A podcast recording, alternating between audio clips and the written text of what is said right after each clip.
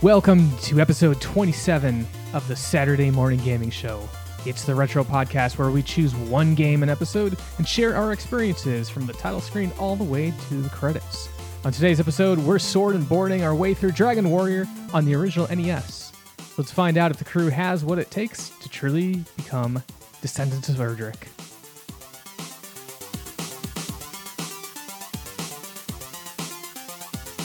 Welcome to the Saturday Morning Gaming Show.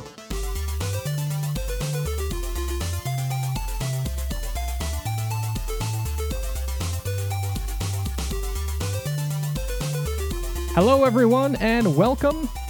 It is February sixth, twenty twenty-one, and I'm your co-host, The Fat Wizard, joined today by Alamaxia and Lobos. Today we're taking a look at Dragon Warrior. This was released in North America in August nineteen eighty-nine. Oh, eighty-nine North America, eighty-six Japan. Yeah, and it was actually released in uh, Japan under the title Dragon Quest. Mm-hmm. You know, then it came over here, Dragon Warrior, and then I'm not sure which game it was, but at some point they unified that, and it's now Dragon Quest all the way around the world. I think there was three Dragon Warriors and then Dragon Quest four from it. I could be wrong. I think you're right. I know there was at least three that were uh, involved in the Erdrick line. There was this one, two, which was a sequel to this one, and then three, which is hmm. a prequel. Ah. Ooh, prequels are always fun. Get a little bit of the backstory mm-hmm. here. We're getting a little bit of the story going in, like right off the bat here. You start the game, you name your, your save file or your character. I named it S M G. Nice. Around the room, what, what did we name our characters? I named mine Alamaxia. Okay. And mine was Lobos. Very uh, original. I wasn't sure if you guys were going to go like name him Erdrick and kind of like, you know, break the fourth wall a little bit there, but it would have been great there. So uh, this is a very old school R P G where you have one party member and, uh, you know, it's very tile based as, as those R P Gs tend to be on the N E S. You walk around uh, in, in the overworld, and you go fight battles, and then you you know go into cities, and you talk to people. And we're talking to people right now. We started out in front of the king, and the king kind of jabbers on about his his missing daughter. Actually, I think he ta- he g- gives you a little bit more backstory about the, the legacy of the descendant of Erdrick. Uh, and then you can talk to these guards. And basically, you, you need to collect a um, a key from a treasure chest just uh, up above the king there. So it's a little bit of a tutorial where it's like, hey, you got to figure out how to walk and talk and pick up items before we even let you out of the king's chambers. I don't recall many R P Gs doing that. You know, I'm kind of thinking about it in my head and just being like, generally they just kind of throw you in, sometimes right into battle. So yeah, I don't know. That was something worth noting. And then you go ahead and um, open up the... the door, and you go down the stairs, and you're on your way to adventure. This was exciting for me. Alamaxia, we touched on it last month. Uh, you said that you played this with the game Genie, so I want to see, like, you know, coming back to it after and deciding not to cheat. You know, what were you thinking about, like jumping in here and being like, "Well, we're gonna have to do this legit." It was, um, it was a lot more of a uh, of a grind fest than I uh, expected it would be. Uh, I knew that the game was going to involve quite a bit of leveling along the way, but the thing that I know the game Genie really helped me out on my first playthrough when I was much younger was I think I pretty much started at max level, so I didn't have to go through, the, through the twenty hours of grinding. Yeah, a max level is level thirty in this game, and uh, looking at the experience charts, Um, so to get to like level one from level two, it it's, I don't know, like five X P, ten X P. And to get all the way to level thirty, it is actually the maximum value of, it's, it's basically sixty-five thousand five hundred, yep. Whatever. five thirty-five, the max yep. value of an integer. I think that's sixteen. If you look at the experience chart, the ramp goes up very quickly. So like, I, I think I got to like level twenty-three in the game, oh. and I only had about like twenty-seven or twenty-eight thousand experience points. So I was like, yeah, I'm way past halfway through the level mark, but certainly not the experience mark. Yeah, I think once you reach level twenty, it's just four thousand experience per level beyond that. Otherwise, yeah. it, it raises by a, a pretty good exponential value up until then. Mm-hmm. So, uh, you know, one of the things I, I like about this game is it's it's simple enough. There's not a whole lot of content here.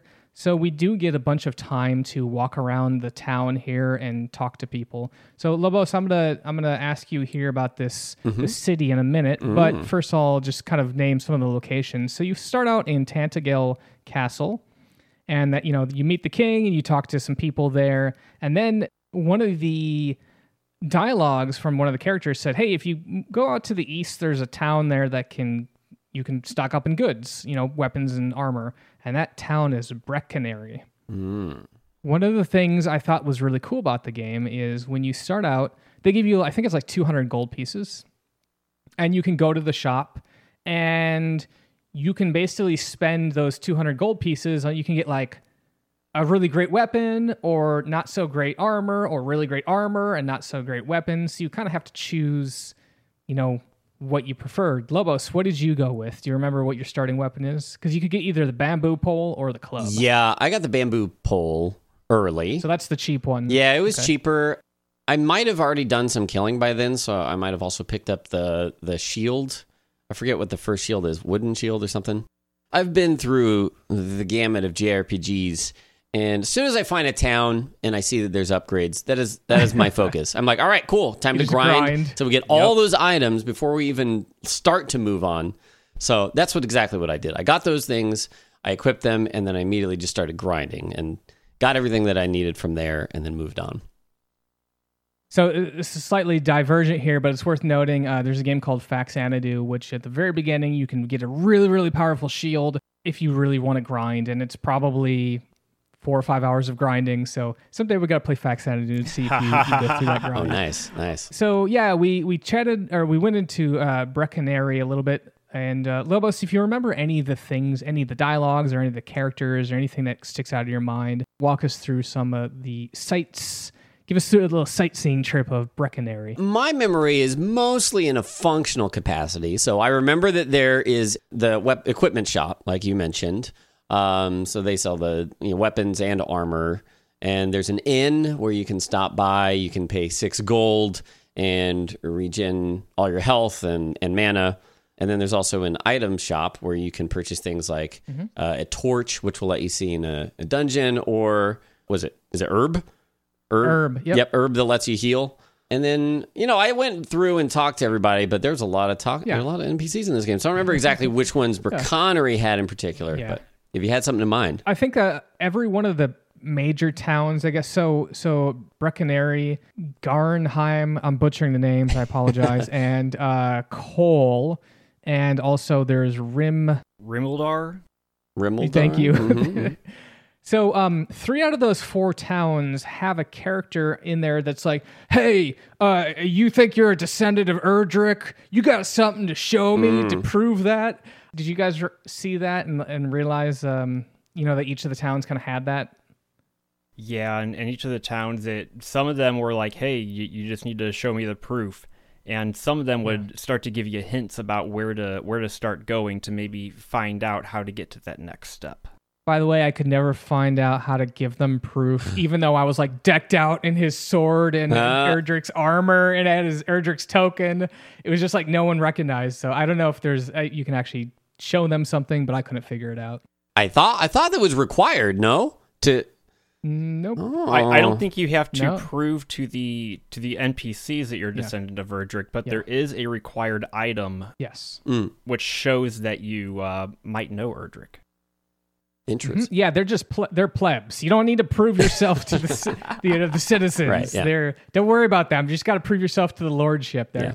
So uh, one of the things that is, is always kind of fun in, in editing video like this here is that, uh, so, you know, there's a lot of grinding here. And what I end up doing is just like, hey, I'm just going to like fast forward through a bunch of time here. And so this stuff isn't, I didn't fast forward through it in the emulator. I did play this on the emulator. Hmm. Um, so this is all like, you know, normal footage we captured, and then I just sped it up in, in post here. But it gives us a good understanding. Like, we can see a couple fights here, um, some simple progression, some leveling up mm-hmm. there. A couple of the intro characters here. You know, you walk out of the castle, and there's a couple characters you can fight. There's a blue slime, and uh, this is the first, um, you know, obviously, since this is the first game of the series, this introduced the classic slime, you know, the big old... Kind of looks like a Hershey Kiss, yeah. but he's blue. Big old smile, big red on smile. Him. You know, it's yeah. That's still the slime in Dragon Quest today. Yep, yep. yep. And they, you know, they kind of do a little bit more bouncing and and, and bopping sure. and, and yeah. noise stuff. But yeah, it's you know, it's it's the slime. And then there's the red slime, which apparently actually is a female variant oh. of the blue slime. I read lore. I thought that was kind of cool, nice. And they're actually they're actually stronger yep. than the male counterparts. I think it's even got a separate name. I forget what they call it. But yeah, in any case, this is all stuff that it's not explained in the game. It's it's kind of outside lore, but it is it is canonical. Well, I'll speak up here because we're doing some encounter stuff. I did look up the manual, actually, and I read through it because sometimes with these older games, especially with equipment items, like you won't know exactly what they do when you go to equip them. And so I read through, and there are a couple interesting pieces like... The terrain type has different encounter rates depending on whether you're on plains or forest or mountains. And the mountains has the highest encounter rate. So if you want to really get a lot yeah, of encounters going. Slows you down also, which I didn't I didn't know like what that meant. Like what does it mean to slow down? Well, I don't know. Maybe you actually go slow. It didn't look like you go slower though. Yeah. It kind of makes your character stall with each step. So instead of having a smooth yeah. transition from tile to tile, it's like Uh, stop, uh, stop, uh, stop. That would probably only really matter in, in the context of a speed run. Yeah, probably. As far as I know, the time it takes you to traverse the terrain, like the actual, I'm playing the game and it takes me longer to move through here. I don't think it affects the game one way or the other. It's really just the encounter rate. It, it wasn't anything that I even really noticed, like, to be like, oh, I'm slower here. It's just, I guess I'm slower here. I don't know. uh, one other thing we didn't mention yet was that uh, the game will actually generate your stats based on your name. Yes. Yeah. Yes. Because I think you were, you know, I was I was talking to you and you're like, I'm going to look up how they, they do speedruns on this game. And sure enough, they you name your character a certain way and they, that that's how you get your stats. And I believe, correct me if I'm wrong, but I think that might actually change how you level up as well. It changes your initial stat, but it also changes how your stats scale as you level up. Mm. Ah, so yeah, okay. So you can actually get um, just better scaling or or worse scaling, depending on just simply how you name your character. And I did find like the naming guide for it, and it's mm. it's way too complicated to, to even start to explain. But it has to do okay. like if if you use this list of characters and it has like a value one through fifteen, and then there's another list of characters under it that have value one through fifteen. Then it had to yeah. do with you add up the values, like the numerical values of your first four characters of your character's name. So like for me, it was A L A M. And hmm. you divide that number by sixteen, and the remainder is, I believe, your base stat. Okay. Interesting. Yeah, it would it'd be kind of curious. Uh, you know what we, we ought to do is is offline, we ought to just get all of our names and just like say like, hey, nah. who chose the more powerful name? Nice. Hey, so we are going into the first dungeon mm. here, and this is called Erdrick's Cave, and it's really a, just kind of a tutorial dungeon. It is there's no enemies in here. But what happens when you go into a dungeon, so basically you transition to a dungeon from the overworld, just like you would a city. And what it does is it brings in the light. So if you walk into a dungeon, immediately the only thing you can see is the tile and your character. If you light a torch, it gives you essentially a nine by nine grid. So you can see... Well, three by three. Uh, sorry, yeah. Not, three yeah, by nine three. Total. So you can see... nine total. You can see one square above, one square below, and then, you know, the diagonals and left and right. And so that kind of, it has almost this like claustrophobic yeah. exploration of of the dungeon here. But ultimately you get to the end of Erdrick's Cave here and you find like a little tablet or something or a, a page that basically says, hey, you know, Erd- I'm Erdrick. Thanks for coming. And he's like, hey, there's some items you need to collect to de- defeat the Dragon Lord. And he doesn't tell you what. He's just like, hey, by the way, there's going to be some things you need. All right, well, I'm peacing out. And it's like, well... It would have been a little handy if you'd be like, hey, you might want to get the sword, you might want to get the, sh- you know, whatever. Yeah. But I, I did find that kind of, uh, kind of funny. I don't know if that's areas you need to go to. Like, that might just be optional. Well, so he says that you need to... There are three items that he, like, entrusted, I think, to particular mm-hmm. N P Cs. And that if you yeah. are his true descendant, that you'll be able to, you know, acquire them in order to help defeat the Dragon Lord or whatever. It's all kind of, like, half pretentious, but also, like, half... Like, you know, protecting other people from getting... Like, you got to pass the trial in order to... Collect sure. all the things, and then then we'll we'll back you on going to fight that Dragon Lord. A true descendant of Erdrick would already know the items they needed to defeat the Dragon Lord. Dang. So when I when I read that, I was like, okay, there's like three people in these towns that are like, hey, you know, where's your proof? I'm like, okay, those are the people mm. that I haven't, you know, but th- that is not the case mm. there. After you go there, I would say that that's kind of like the first place people would tend to go, because the way the game is structured is you can kind of consider the overworld where you fight many of the monsters to be almost like different hubs. And each of the hubs is connected through a bridge. And again, going back to that manual, I think even dialogue will tell you that mm. if you cross a bridge, mm-hmm. you are now in more dangerous right. territory. Yeah. And so I think that kind of, it kind of funnels people in one direction where you're like, all right, I'm low level. If I see a bridge, I'm going to go back to where I came from and kind of explore all that area around there. Mm-hmm, mm-hmm. I really, really enjoyed the start of this game because there was a lot of that kind of like pushing out, like almost like frontiering, where it's like, all right, I'm starting to hit things that are a little bit too strong over here. So I'm going to go over here and fight some stuff over there and try to make some progress in different areas. Alamaxia, how did you do on like the exploration? Did you find yourself going like one down one path, or did you kind of like a little bit here, a little bit over there? I explored absolutely everywhere. I treated this game almost like a, a it is pretty much an open world R P G. There's not really any gating along with it. The only gating is, are you strong enough to survive the encounters? Yeah. And there were some areas I got into earlier in the game that I really shouldn't have been. yeah, okay. I, I think I think when I was around level five, I was I found my way down uh, down around Hawksness because I, I just kept running from Ooh. enemies, oh, running my, from oh, enemies, geez. running from enemies. I'm like, I wonder how far I can go. Just kept trying to push south. Yeah, uh, let's let's chat about combat yeah. a little bit here. Uh, Lobos, why don't you walk us through the different options? You know, we're not in combat right now. Sure. Actually, let, let's wait until we get into combat. Yeah. Let's talk a little bit about the city of, I believe we're in Kol. Mm-hmm.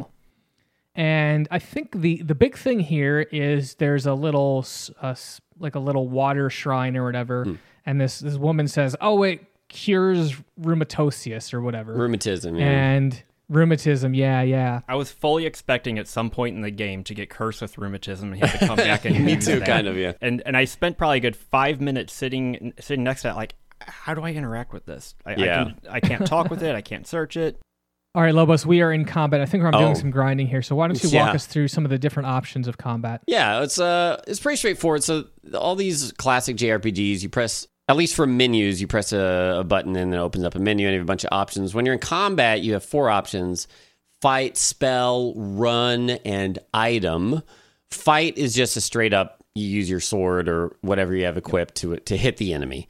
And based on your stats and their stats, maybe you'll miss, maybe you'll hit, maybe you'll crit.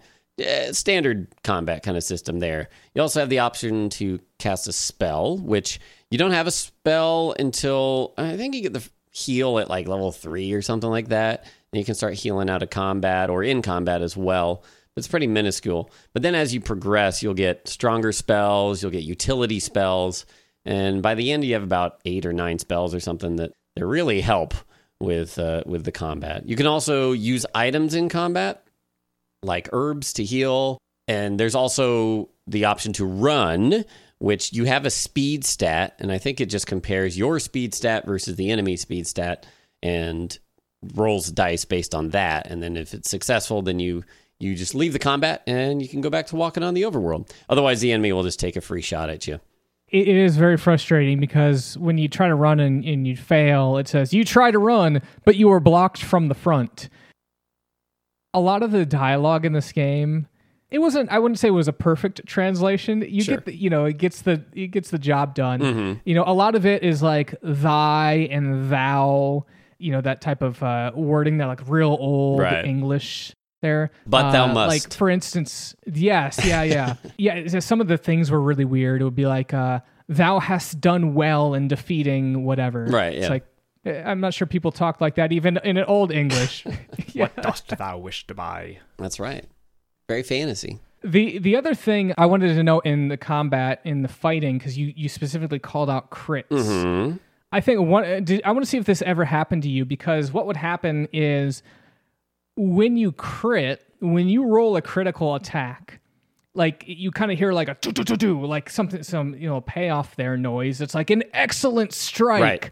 And then very rarely, yes. though, but the enemy dodged it. Yep. It's like, oh, yep. that's infuriating. I think it even tells you, like, excellent hit, and then the enemy dodged yeah. and took zero. So it's just like, I did not have that happen. What? You didn't? Oh, yeah. yeah. I had that oh, a couple man. times. Oh, my gosh. Damage. Yeah. And I feel like crits were, the crits are pretty rare, like, mm-hmm. compared to some other games. Like, maybe I crit, ah, maybe, like, somewhere between two to five percent of the time. So you're not critting that, that very often, right, but yeah. sometimes it, you know, it comes in clutch and helps you secure that victory. Yeah, I, I had one of those where I was like, all right, I got one round left oh. or I will die. If they get one more hit and I see the screen shake, an excellent hit, I'm like, yes, and he dodges. Oh no. And then he hits you and kills you. I'm like, what is happening here? That is Oh dear. Oh geez, it was that was rough there. Next up, let's talk about a little bit south of, uh, let's see, what town is this? Uh, south of Kol, mm. there's a, a cave called the Northern Cave. Mm. And that's, a, like Alan Maxey said, that's a place you can get yourself into some serious trouble early on. It is, you know, I think it is a, a lower level area. But if you go one down one of the side passages, you find the dragon. Mm-hmm. Lobos, you want to tell us a little bit about that dragon? Well, yeah, so it's kind of interesting because I stumbled into there, not super early, but, you know, I, I had leveled up to get to the next area and feel comfortable there. And then I was like, ooh, there's this cave surrounded by, like, poison marsh, which if you walk over the, yeah. the marsh, you'll take, I think it's two points of damage every step. Two points, yeah. yeah. Which adds up when you don't have that much health, because early on, you got pretty mm-hmm. low health. So I managed to get my myself in there. The enemies weren't too bad, and then you stumble upon the green dragon, and that was that was my cue. Like, all right, I'm out. Uh, just kill me or whatever. I think I managed to run away, and then I just left. But it turns out that that dragon is a specific encounter on a particular tile. So it wasn't that it was a random encounter. It's that I happened to happened upon it, and he kind of scared me off early. So I came back later, and it was much easier, but. Yeah, if you see that, you might not know that it wasn't a random encounter. And there, there is another area that has that mm-hmm, mm-hmm. in the town of Hawksness. Oh, Hawksness has that mm-hmm. as well. Yeah, yeah. Mm-hmm. There's a couple of places where there's scripted encounters. Yeah, I, did, I think it is Hawksness there. My map here actually looks like the things are mislabeled here, but yeah, I think it is Hawksness. Mm. So we'll get to that in a little sure. bit here. If you go uh, out of that cave, so you entered in the cave from the north. You go south and you exit, and now you're in sort of the next major area of the game. And this is the town with, uh, Alan Maxey, help me out here, Rimuldar. Rimuldar. Rimuldar. Yeah, we just saw the, an N P C there. Sometimes they have weird dialogue. I have no tomatoes. You talk to this N P C, she's like, I have no tomatoes today. Well, I mean, that's her concern. That's what it, it makes the world feel alive. Yeah, it's true. It's like, oh, there's a market here. You know, there's... Uh, maybe they came to sell today and she ran out or she lost her tomatoes, and what's she going to do? Now, one thing that they did say when we were up in Kol is they said that the island of the south, you need to be well equipped, that it is a, a yeah. much stronger area. Mm. And I think uh, whenever we popped out of that cave, it was very noticeable, the uh, scaling difference between the enemies that we were fighting before we went in the cave and then when yeah. we came out of it. I saw that you were fighting, um, I think it was like a, a wizard or a warlock or something, and Warlocks. Those are such a step up from the from the first kind of casters that you encounter, mm-hmm. and it, just everything down here is so much, so much more difficult. I know in Rimuldar, this area here, I spent, I probably ground out levels like six through fourteen just in this Ooh, area. Wow. Interestingly for me, I actually kind of came to this southern area a little later because you can head west and there's uh, yep. some kind of, you know, there's a step up in difficulty, and then you cross a bridge and things get a lot, a lot harder there. But I think I actually... Quite a bit harder. I kept grinding. You start getting some serious stuff. Oh, yeah, there. yeah, yeah. But right across that bridge, uh, stuff isn't like super hard. If you go south from there, then it gets hard. But I ended up grinding out all of the equipment that I could buy from that northwestern town, Garinham, and uh, ground out all that equipment. I think the expensive item there is the plate ma- or full plate mail, yeah. which was, I think, a thousand gold. And so, mm-hmm. yeah, I just spent time, ground it out, got that, and that helped me. I was actually surviving enough to cr- grind a little bit in the in the western side, but then at that point it was a little too slow and I'd have to return too much. So then I went back east. And one thing we didn't mention about the area to the south is that up to this point I had I had met several N P Cs that were like, "Hey, you can get magic keys from this guy at the south." And so I had been, that was my focus. I was like, all right, got to get those magic keys because I've seen some doors that I can't open. So I was very excited to reach that finally. Yeah. Uh, one thing I wanted to just briefly touch on, because we're still in Rimuldar. We, we talked to an N P C that says, all fighters wear rings.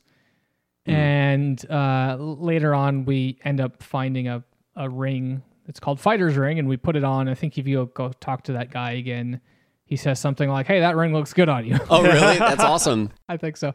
Which is funny because the fighter's ring, uh, we'll get to that in a bit, but the fighter's ring is supposed to give you plus two to attack. It's actually bugged and doesn't do anything. Yeah. So literally the only thing it does is change that guy's dialogue. That's cool. That's, That's cool. Funny. So we just picked up some uh, magic keys here, and I'm going to now work my way through some of the areas here because, as Lobos was talking about, you'll find in, in towns and a couple dungeons will have these locked doors, and it's you can carry six keys, I believe, at once. And you know, once you use it, it's gone. You have to go buy more. One of the more frustrating things about that, though, is if you leave the area, it doesn't save the state of those doors, mm. so you basically have to reuse those keys if you want to go back in that door. Yeah, so if you open a door, talk to the N P Cs behind it, get everything you need, because you don't want to have to spend another, you know, fifty-eight gold or where, wherever you buy your keys from to talk to them again. Sometimes, though, the they they would have a vendor behind, a, a key vendor behind a, a key. So it's like, if you use one of your keys here, you can go buy more, and they're a little bit more expensive. Mm-hmm. Now, we just met an old man here, and this is the Northern Cave. And he was asking, I believe, for a harp or a silver harp. Is that correct? Yeah, that's right. Yeah, and he, he says, if you give me a silver harp, I will give you the Staff of Rain. You know, we're going to need one of those items later on. Uh, still on my, my plundering and pillaging adventure here, I go back to the Tantegel Castle, and there is like a little storeroom there. You can uh, open up the... the door with the magic keys, and there's a guard there. And do you, Elvax, do you remember what the guard says to you? It's something along the lines of, uh, a brave warrior does not steal, or, yeah. or a, a true warrior yeah. does yeah. not steal. And, and here we are just like, oh, yeah. I'm going to take all this gold. Cool, gold. Ha, ha, ha. My, hey, it's like, you have to, you have to open the door. I'm like, well, to talk to the N P C, I'm like, well, I want my money back at least. And I actually don't think you come out ahead there. The, the amount it's of gold so little. You get is like, yeah. It's like thirty-five, and I think the key costs like fifty-five or something. And then, so, you know, there's a couple of other areas inside of Tantegel Castle that you can use and open these magic keys. But one of these areas here has this new tile here. I don't know how to describe it. Does anyone know what how to describe this thing? It's just stripes. It's like a striped tile yeah. that it kind of looks like glass almost, but it's clearly not, because it's some sort of yeah. damaging tile when you step on it, some sort of like energy or I don't know. Yeah.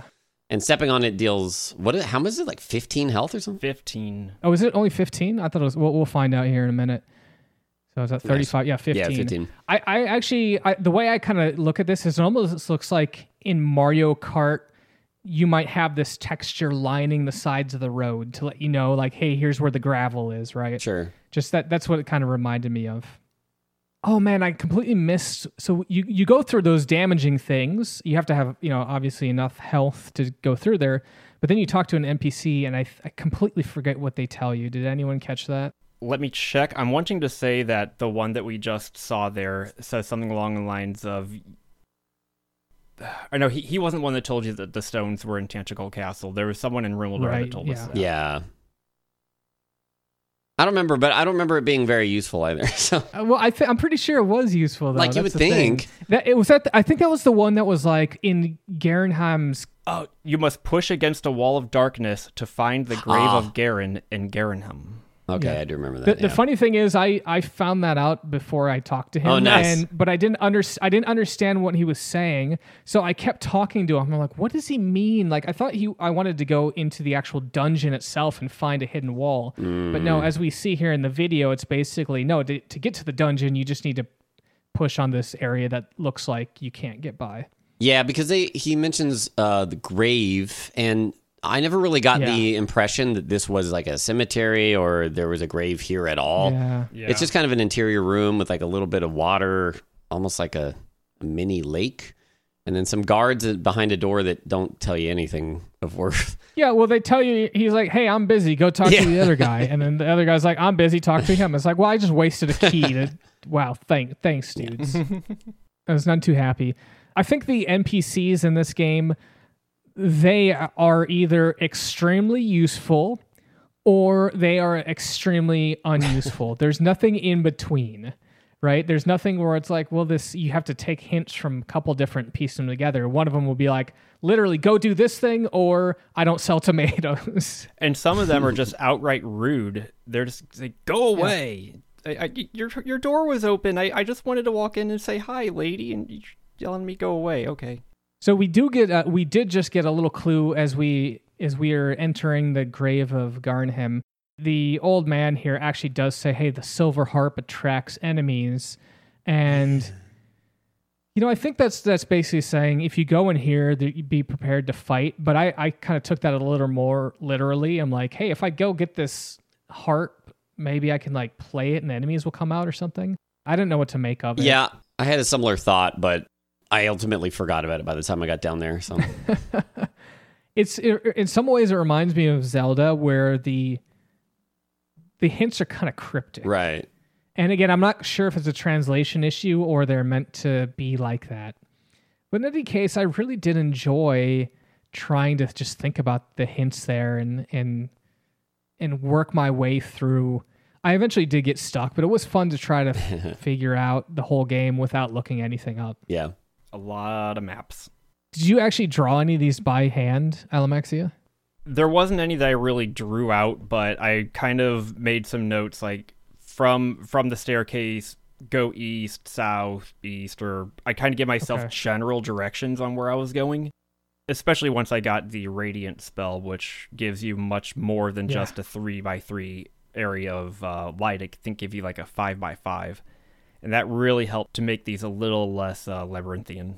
Yeah, we just got Radiant there, and uh, yeah, this this is great because now you can that, you can see a lot more than just the torch. Yeah, it looks like it's seven seven by seven for that. Seven oh wow, that's yeah. huge. And it's worth noting, th- the dungeons are such that you can see basically corridors all around you, and some of them like loop in on each other, and if you don't have a very bright torch you don't realize that, but once you get Radiant you'd be like, oh, this is a dead yeah. end. You don't even worry about going down there. And they're pretty they're pretty mean with those dungeons because there'll be multiple staircases to take you down. Only one of them will necessarily be the right one, and you'll go down and then like it's a dead end. Maybe it, sometimes I'll reward you with a chest just for more exploration, but especially if you like mm-hmm. leave a place and come back and you didn't map it out, you're like, oh boy, we got to start this all over again. Which which staircase was it? Yeah, it, it, as small as like Erdrick's cave is much earlier in the game, I spent way longer than I should have in there because of how, how much it doubles back and circles around, and you don't have that much light to look at. And that, that is what kind of started the, I need to kind of note the general direction I'm going because I am completely lost. I think I got lost in that cave for about five minutes before I could find my exit out. Well, it's also one of these things where the enemy encounters is, it can be quite high. And so like you may take five steps and have three encounters, and right. that kind of messes with your orientation. You're like, all right, what, did, oh, was I going this way or did I explore this? Yeah. And it, it's very easy. If you remove out enemies, this stuff's easy to get through. But yeah, it, it was very tense, and I liked going through these dungeons because you know you don't have a lot of hit points, you don't have a lot of materials, you can only carry six herbs with you, so it's almost like this battle of attrition. You're like, boy, do I want to press on and, and try to see if there's an end here, or should I just go back and heal up and whatever? Actually, yeah, now that we're talking about it, I remember now what I spent a lot of the early game doing, and that was, if you head west, uh, there's a cave you can find called the Mountain Cave, and mm-hmm. I don't think there's anything of import in there. The only thing there is the, there's the fighter ring. Oh, that's where the fighter ring is, yeah, and I found that very yeah. early, and I, I went ahead and uh, I was like, all right, th- what does this do? And made sure that I figured out that it was bugged. Did not use it after that. But anyways, I remember wanting to get comfortable with basically diving into that dungeon to the point that I could, mm-hmm. you know, sustain myself, almost maybe use a couple of herbs, but clear it all out. And there's also a gold chest in there that gives quite a bit. I want to say is it's just yeah, over one hundred. Yeah. And so one hundred-ish gold, yeah. Mm-hmm, and that's actually what I used in order to farm that full plate early on. I did read that that was a tactic for farming gold early on. Yeah, because anytime you leave a dungeon, all those chests respawn. And if you just yeah. pick if you pick up something you already have, it'll just say that there wasn't anything there. Or if your your stack is yeah. too high, like too many herbs or whatever. Did either of you find any of the cursed items? Yes. Oh yeah, I found a cursed belt. I didn't put it on. Oh, I did. Uh, the king gets mad at you.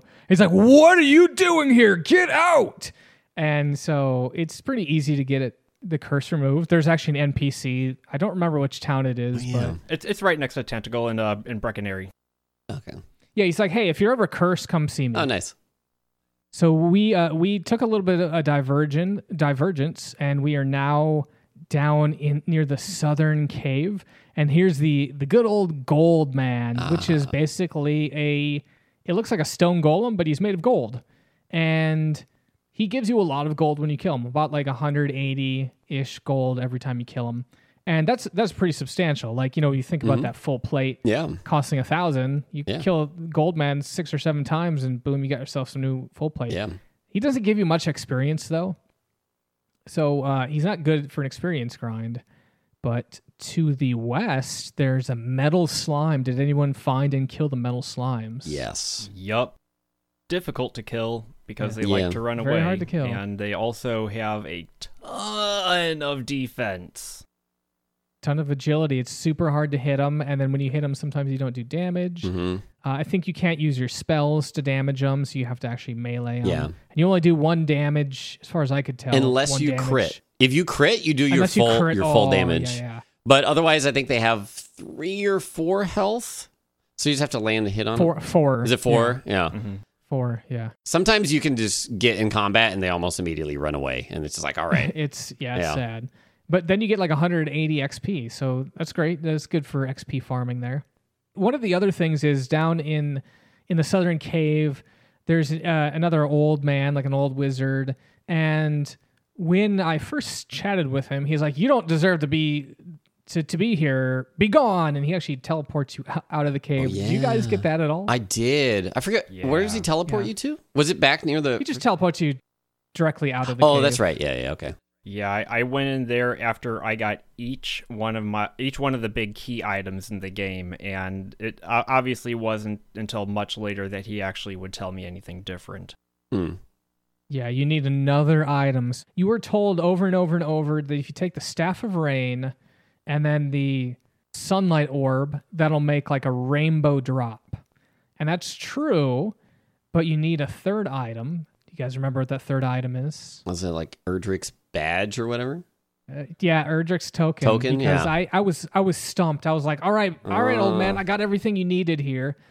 What, how how do I, give me my thing? I got these two things, and and sure enough, I looked it up, and it's like, well, you got to get the token first, I, I guess, to like, prove that you're a descendant. I'm right. not sure what the mm-hmm. point of that is. Yeah, yeah. That, that Erdrick's token was the thing that proved you were the, de- the descendant, that you were the one worthy to actually go and fight the Dragon Lord. Mm-hmm. So for me, I had acquired the Staff of Rain because I think you trade the Silver Harp for that, and that was pretty yep, early, yep. not too you know far in. You have to descend the entire dungeon in Garinham, in Garinham. You go to all the way down in that grave area, and then you find the Silver Harp. So I got the token at that point. I was actually there. There's I forget exactly where he. Oh, I think it's the guy behind the magic doors in Rimuldar. somebody tells you that there takes seventy paces like oh, south a, and yeah, forty that, east. That's in Cantlin. Yeah. Oh, in Cantlin. Okay, Cantlin. okay. So much yeah, we, later. Ha- we haven't got there yet. Gotcha, but gotcha. We'll get there soon. Gotcha. One thing we actually haven't talked about, which just happened here, is what happens when we die. Oh, yeah. yeah. I, I I never died. I don't know what you guys are talking uh-huh. about. So the the nice thing with this game is that death doesn't have that huge of a penalty. The only real penalty it has is you get teleported back to uh, the king in Castle Tantegel, and you lose half of your gold. That's it. Mm-hmm. You can just continue you, you on keep from there. Keep your experience. Yeah, I mean it's it, it's it hurts when you're trying to grind up for that that next sure, item. Yeah. But. yeah. Luckily, I didn't dump any gold that way, like any huge, huge piles of gold. I I always pretty much uh, grinded in a place that was pretty safe. Like I would be able to escape or get out of there before I ran out of heal items, or you know I couldn't just get bursted down. Well, well you're lucky. I, I certainly lost my fair share of gold there. Now we we just actually, so I, I'm a little bit higher level. I'm level fourteen now. And so wow. I went ahead and I went back to the swamp cave. And I was like, Green Dragon, you're mine. And sure enough, I did. I did take him down. And that was an exciting moment because I was like, oh, cool. What's what's past here? Yeah. And you find Princess Gwaelin. Gwaelin. And this is this is straight up comedy because... She's she's like super happy. She's like madly in love with you now. And so you're kind of like carrying her, almost like you're carrying her through the, the threshold of a door after getting married. Right, right, yeah. And you're literally carrying her through the world as slimes are attacking you. And like it even changes your sprite. Yeah. You know, your animation so and, and all your... Yeah, it was, it was great. But you walk all the way back to the king. And the king is very enthusiastic to have his daughter back. And you get a very important item from uh, Gwaelin there, which is her love, right? It's literally an item. Right, yeah. Called Gwaelin's love. But a and, super uh, helpful Lobos, item. You were chatting about that. Yeah, Lobos, you were chatting about that. So why don't you kind of walk us through what that does? Uh, well, before I do, just one uh, little tidbit that's interesting is that this is completely optional that you can do. So you can actually... rescue the princess and then just finish the game just carrying her the whole time. But oh, that's amazing. So yeah, I was talking about this item that they hint at. It's uh, something like seventy paces south or seventy leagues south and forty east or forty west. forty west. They are alluding to the spot where Erdrick's token is hidden. And the way that I found that was not with the intended item. So Gwaelin gives you an item called Gwa- uh, Gwaelin's Love or uh, whatever it's called. And if you use that, it acts as a compass and kind of tells you how far away you are from Tantegel Castle. And you can use that to to narrow down this those exact paces, you know, away and not triangulate, but figure out this, the position of Erdrick's token, which it turns out is in the middle of this poisonous swamp. Swamp, mm-hmm. yeah. Which, uh, by this point, you're usually strong enough, and if you've gone, I think you get the ar- you get Erdrick's armor. Is that at Hawksness? Or- yeah, it is. Okay, yeah. And uh, if you defeat, like, kind of the, the boss enemy there... It's an uh, axe knight. Axe knight, yeah. Then you can search that particular spot where the axe knight was. There's a hint for this also from that other town. Rimuldar, I think. Yeah, because they, they say something like... This dude, the shopkeep, like to always like to be like digging around under a tree near his shop. Oh, at the foot of the tree. Yeah. Yeah. And then they also give you a hint that he had a, a shop in the east of Hawksness. Hawks, yeah. Yes. So then you, yeah. you kind of use that to, to figure it out. And this is one of those scripted encounters. So mm-hmm. you beat him, you get the armor. The armor heals you when you take, uh, was it every four steps, I think? I think it's something Erdrick's like that. armor was one H P per step. Oh, okay. But the, but the magic armor that you could purchase from Rimuldar was one H P for three steps. That's that's what it was. Because right, right. I remember I got the magic armor and I loved that because it was healing. You know, it was pretty really good for sustain. And then the Erdrick's armor, every step one H P was awesome. Plus, it makes you immune to all of the effects of you know poisonous, poison. yeah, poisonous ground. Poison swamp, yep. It would reduce the damage done by hurt more by, I think, a third. Ah, uh, yes. And it would also, it would also reduce the fire, amount of damage right? that you would take from breath attacks. Breath attacks. Mm-hmm. Right, mm-hmm. yeah. Yeah, that, that was actually great because when I was fighting dragons, they, they have two attacks. They'll you know, they'll club you with their paw or they'll breathe fire. And every time I saw them breathe fire, I was like, yes. Right. You know, yeah. Because they did really, you know, reduce damage there. Armor doing work. Going back to that Hawksness thing, hmm. I think you and I, sorry, Hawk. Hawksness. Hawkins. Hawksness. Jeez, why are the things so hard to pronounce in here? Jeez. What? Okay. Anyway. We both came to the same conclusion where we were kind of like, you know, we're looking around the town. We're like, all right, where the heck? We know it's going to somewhere near a tree. Mm. And so you're like going around and clicking on, you know, you have a menu that you can search the ground at your feet. And so we're going all around. And then all of a sudden you hit this Axe Knight fight. Yeah. And you're like, okay, this has got to be it because that Axe Knight is nowhere else in this town. Right. The town still has randomly generated monsters. It's like, all right, well, that's that's the boss fight. He's pretty tough. I think I tried to kill him at level fourteen, and that wasn't happening. He was, mm. was much too powerful for me.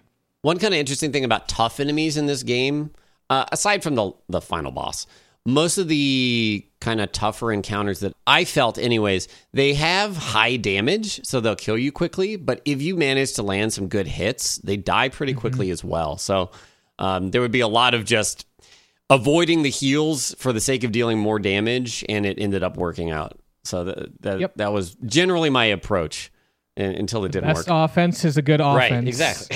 And if you could sleep one of the enemies and they could stay asleep, that was yeah. Oh, yeah. that was the most overpowered spell. Yeah. Or you come up against a, a caster like a mage and you'd use block spell. Oh, that too, yeah. yeah. And so all their spells would be blocked, but they keep trying to cast it. So it's essentially, it's almost like sleep. So we are now in the town of Cantlin, and this is where we get that information. Yeah, it's seventy leagues to the south and forty leagues to the east. There's that item we need.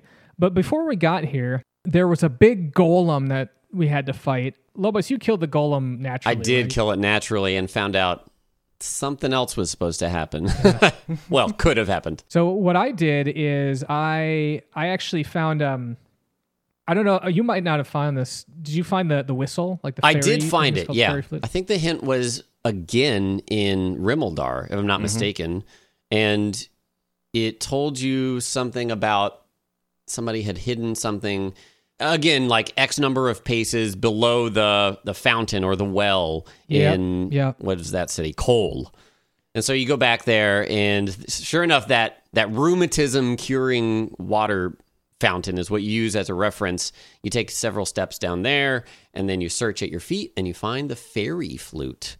I love stuff like that yeah. so much in games where you're like, it was here all right. along. I was walking over it like ten times, and and now I know. I know the solution. I, I don't know. It's a great reward for me. To wrap up the the whole spiel, the whole story about the getting the Erdrick armor and the Erdrick's token being hidden in this swampy thing, I had no other idea except for the seventy south forty east clue, and I searched that whole southern section. Oh man, so you just kind of guessed it, like lucked in. You're like, this seems like it's about seventy south. There's right? this whole deserty area that has like three paths and they come to very clear dead oh, ends, and I was like, terrible. It's gotta be at the end of this oh, right no. So I searched all of that.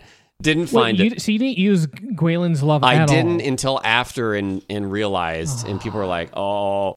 But I did get tipped off because I was like, wait, I have Erdrick's armor, which makes you immune to poison. So yeah. I feel, uh, maybe halfway or three quarters of the way of searching that whole area, I was like, it's got to be in the poison. So I started doing that, and eventually I found it, which, yeah, allows you to talk to the the old guy Uh, south of Rimuldar. Oh, so you it's his armor you, that he needs, not the token. Oh, sorry. Yeah, you did get the token. I did get the token, yeah. Yeah, the, the token's what allows you to Yes, yeah. yeah. Mm-hmm, mm-hmm. I just wanted to quickly loop back and close the loop here because we talked yeah. about entering Cantlin, and there's a golem there. Basically, you can blow on that flute and it will stun the golem for a turn or two or something like that. So it makes it a little bit easier, but it's not necessary. And they tell you that in Kol.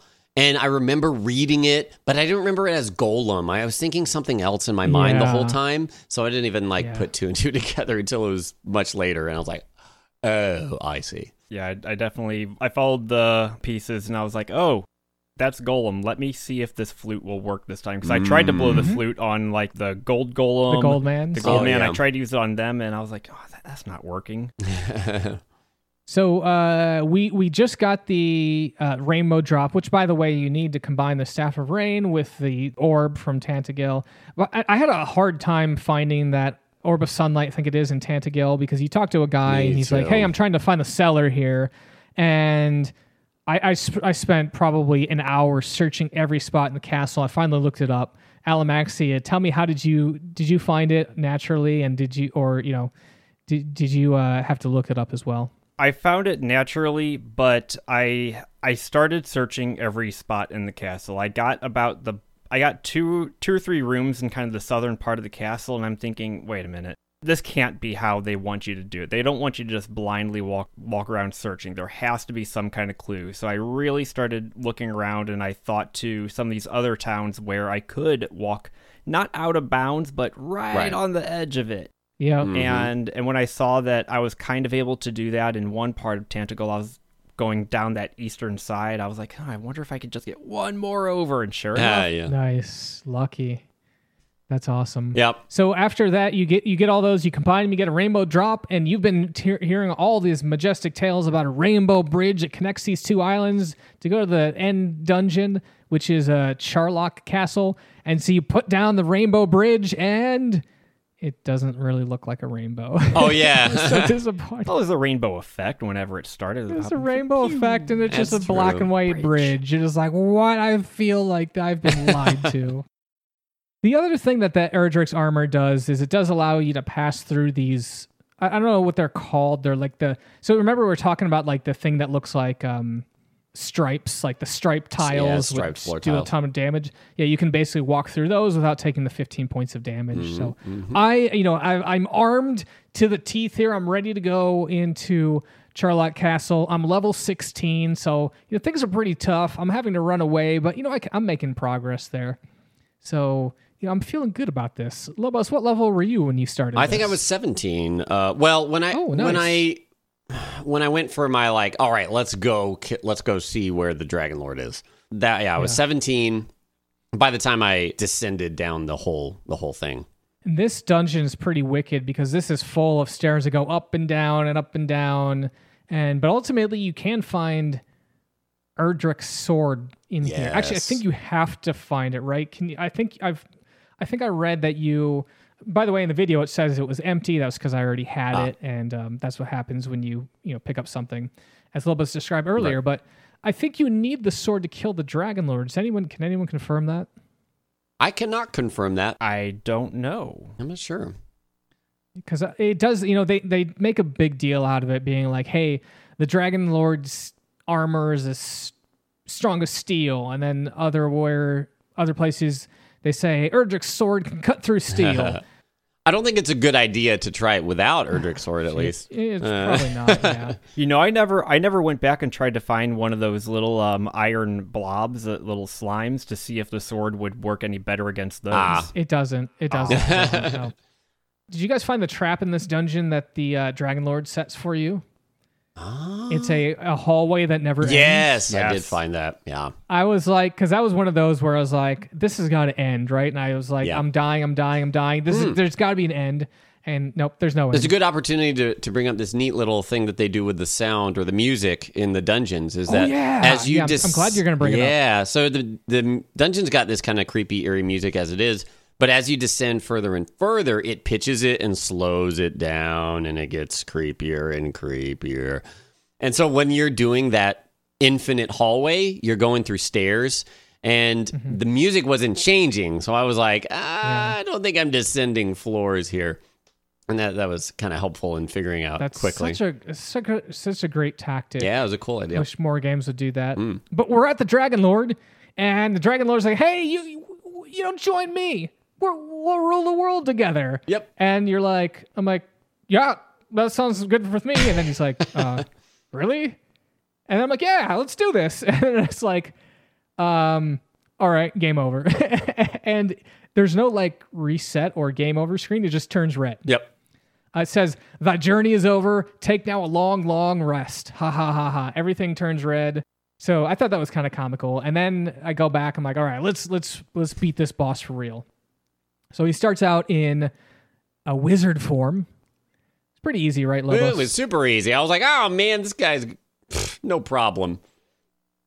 He, he only, I think he only casts Hurt More at you, which does about twenty-five points of damage.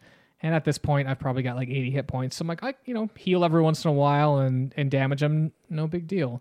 Alamaxi, what happens after you kill the mage guy? Uh, then his uh, little pet, the uh, Dragon Lord, comes out. And it is much, much more painful than than what that guy was dishing out. Instead of dealing twenty-five points of damage, this big dragon is dealing forty to fifty points of damage in attack. Yeah.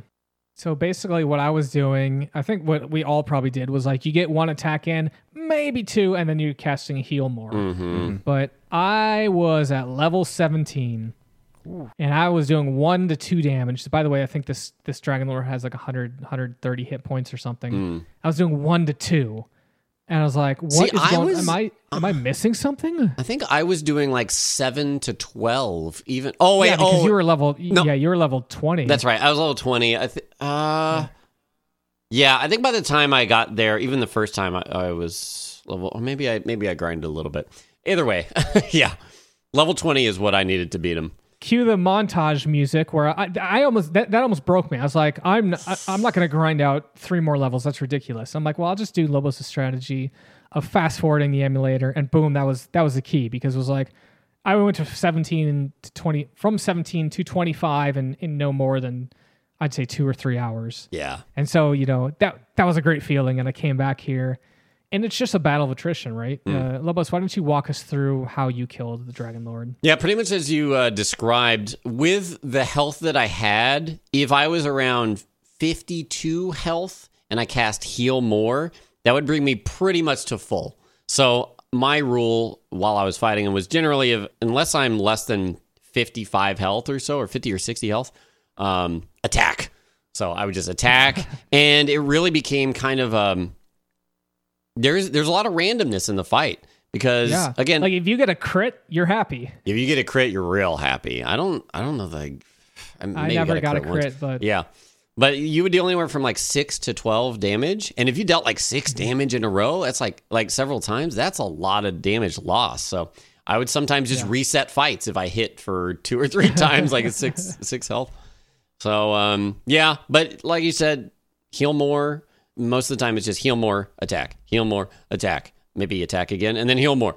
And mm-hmm. you just keep going and hope that the numbers work in your favor. Same. Did anyone here. try using Hurt More? I, I tried to use it, but it just seemed useless. I think I did, and it said, like, it did not affect him. I tried yeah, once. It's like, what What the heck? Yeah. This is, this is crap. Yeah. I think I used Hurt More just once across the entire game. I, I yeah. used it on... on a green dragon when I was far- when I was just trying to farm X P outside of Cantlin. I'm like, well, that was fun, but it cost a lot of M P, and my mm. melee does just as good. So yeah, eh, I'll just save the M P for her- for heal more. Yeah. And yeah, did you remember like generally how much damage it does? I'm wanting to say on a normal mob it would deal somewhere between about fifty and seventy damage. Ooh. So it, it wasn't wow. insignificant. But yeah. but yeah, against the Dragon Lord, I, I didn't use it against the Dragon Lord because I I had the same approach as Lobos, just attack, attack, heal, attack, heal, attack, heal, attack, heal, and just make sure that I was never within one shot of dying.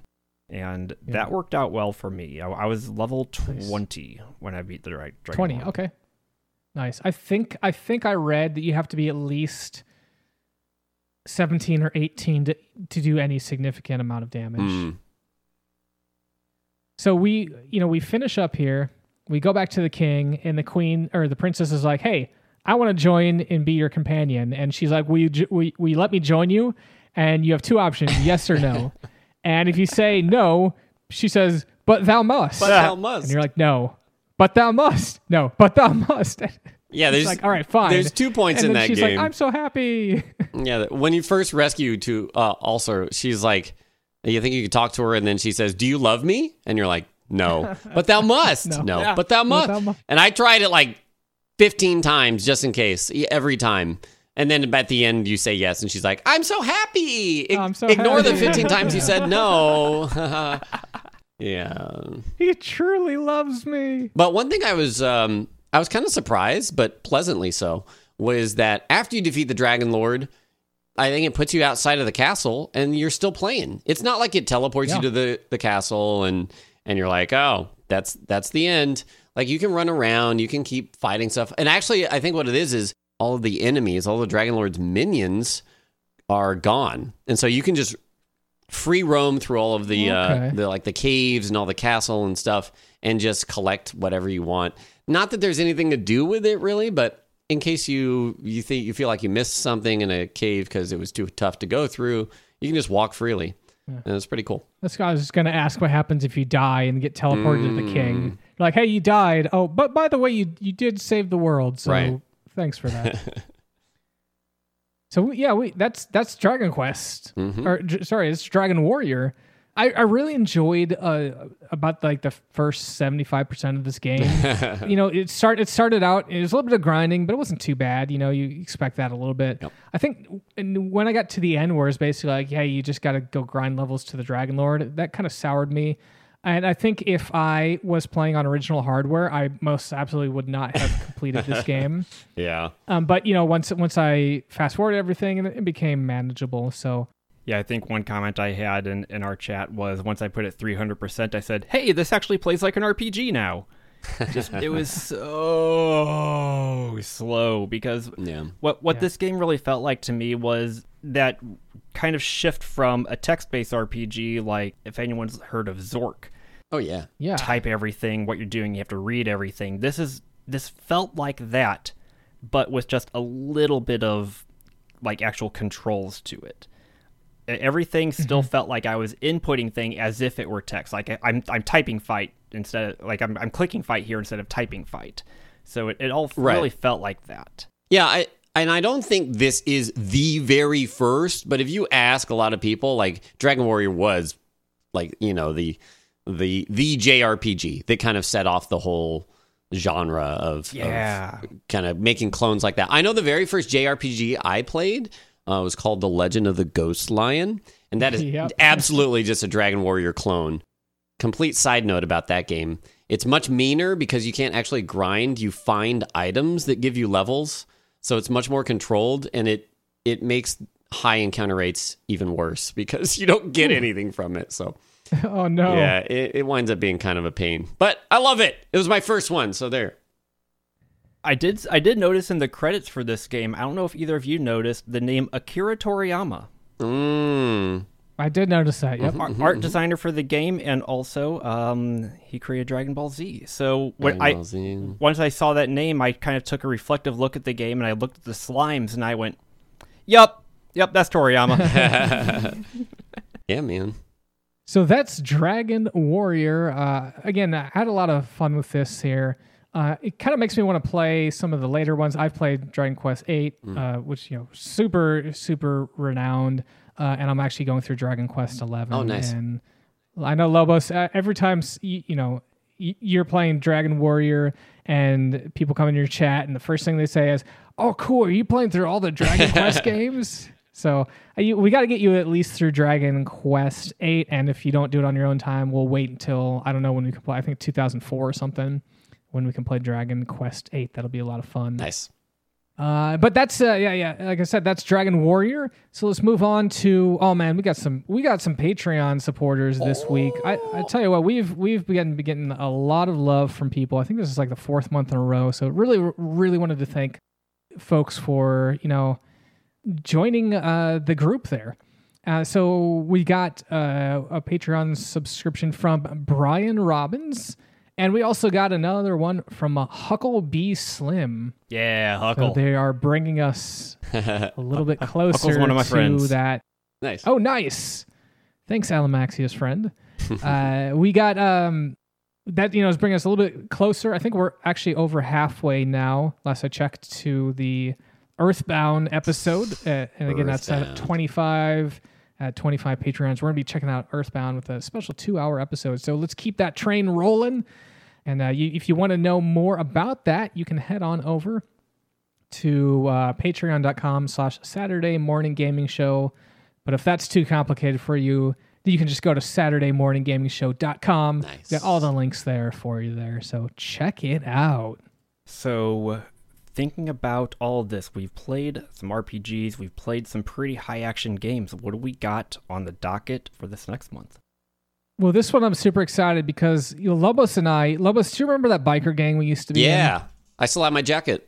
Yeah, yeah. It, it was great. And I was like, you know, we ought to relive those moments.